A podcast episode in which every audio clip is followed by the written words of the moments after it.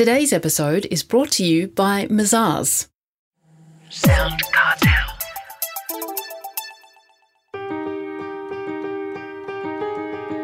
From Sound Cartel, I'm Nicole Goodman, and this is Business Essentials Daily.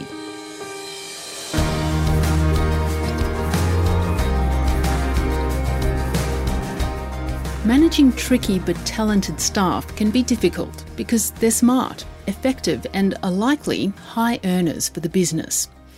But their approach or way of operating could end up undermining the company. So, what do you do?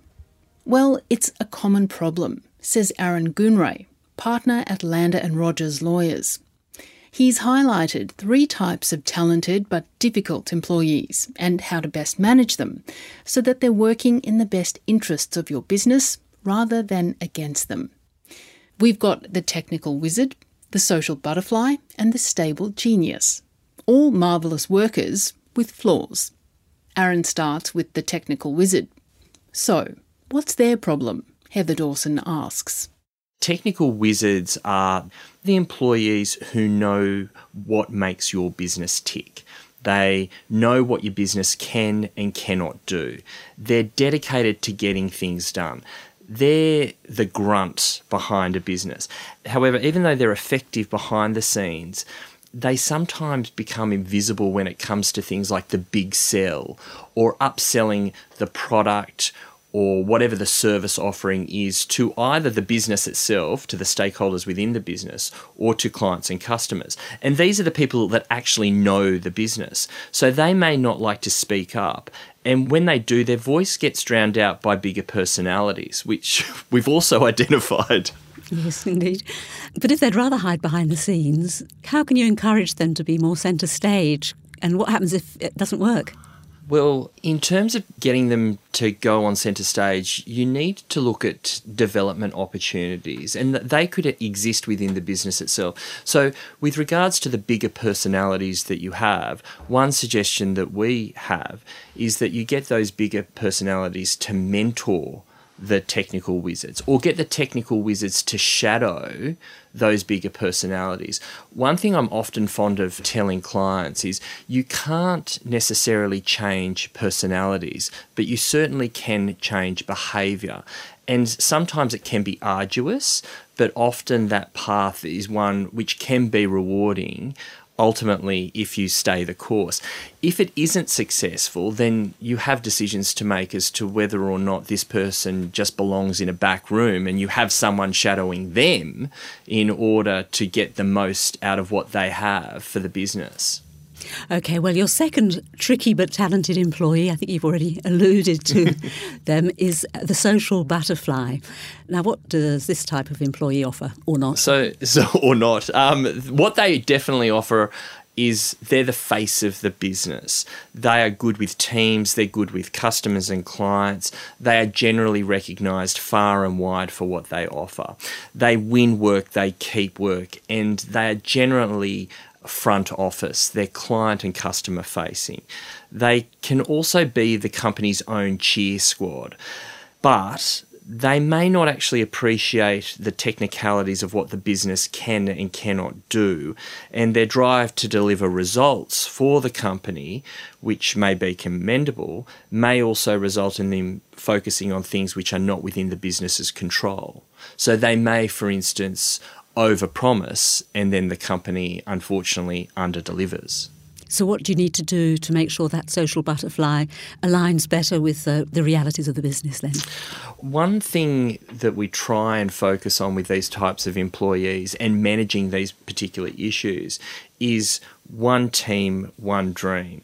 So saying to these people, it's not just about you, it's also about a team. And you drive key performance indicators with these types of employees so that they are focused on team dynamics and team environments as opposed to individual achievement. Because social butterflies, while they're good cheerleaders, don't necessarily focus on the team itself and what the team actually does.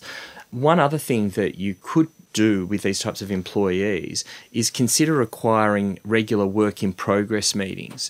So you have them actually join up with other team members to ensure that they have, this is the social butterflies, have an ongoing understanding of the business and the capabilities that it provides to both internal and external stakeholders. Okay, well, finally, your your third type of tricky but useful employee is the stable genius, which you suggest is the most difficult type of employee to manage. So why is that, Aaron? A stable genius is someone who has a level of self-regard that may surpass the value of their ability. So they may also have a confrontational personality, which makes fostering professional relationships challenging. So they have a value to the business, that's for sure, but they think that they are worth more than that particular ability.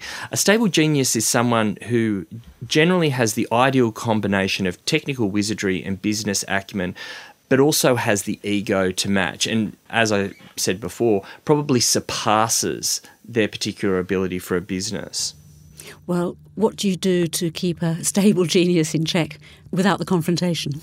In my view, I think challenges are the key for these types of employees. So new things or projects that provide them with the ability to dedicate their time and energy to something other than their day-to-day tasks and responsibilities, uh, possibly harnessing their particular business acumen in a positive way, such as mentoring or sponsorship, and the championing of other team members. So this is potentially where collaboration between them and technical wizards, for example, could be ideal. Well, Aaron, where do you finally draw the line between holding on to or letting go of a talented but difficult staff member? If anyone is actually perceived as untouchable and they are causing tension, or worse still, a toxic environment, and attempts have been made to harness a talented staff member's powers for good rather than bad, and that hasn't worked, then in my view, serious consideration needs to be given to letting them go. So if they're causing angst, if they're causing a risk to the health and safety of others, and they have been cautioned about that, and this is particularly more so in relation to probably stable geniuses who may have confrontational personalities, then you really need to consider whether or not it's worth keeping them on. But um, Aaron, you're a lawyer. What about mm. the law? Because it, isn't it easier said than done to let people go if they haven't actually, you know, stuffed up in their actual roles? Most definitely. That, what you've said is part truthful. There, there are laws that protect generally all employees. However, if a business has endeavoured to bring talented staff along on a journey of success and they're not being cooperative or resisting the change, then a business needs to assess how valuable that staff member truly is and whether that person enjoys the trust and confidence of the business. And if they don't enjoy the trust and confidence of the business, and you've tried to bring them along on that journey and you've afforded them the opportunity to improve and they're not improving, then you need to have an honest conversation with them.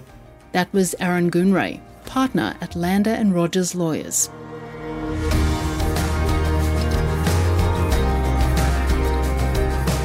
This episode of Business Essentials Daily is produced by the team at Sound Cartel.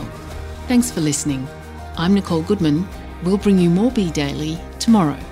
Follow at B E Daily Podcast across social media and head to b e daily dot com dot a u for more from the Business Essentials Daily Podcast. Sound Cartel. This episode was brought to you by Mazars. To find out more, visit mazars dot com dot a u. That's M A Z A R S dot com dot a u.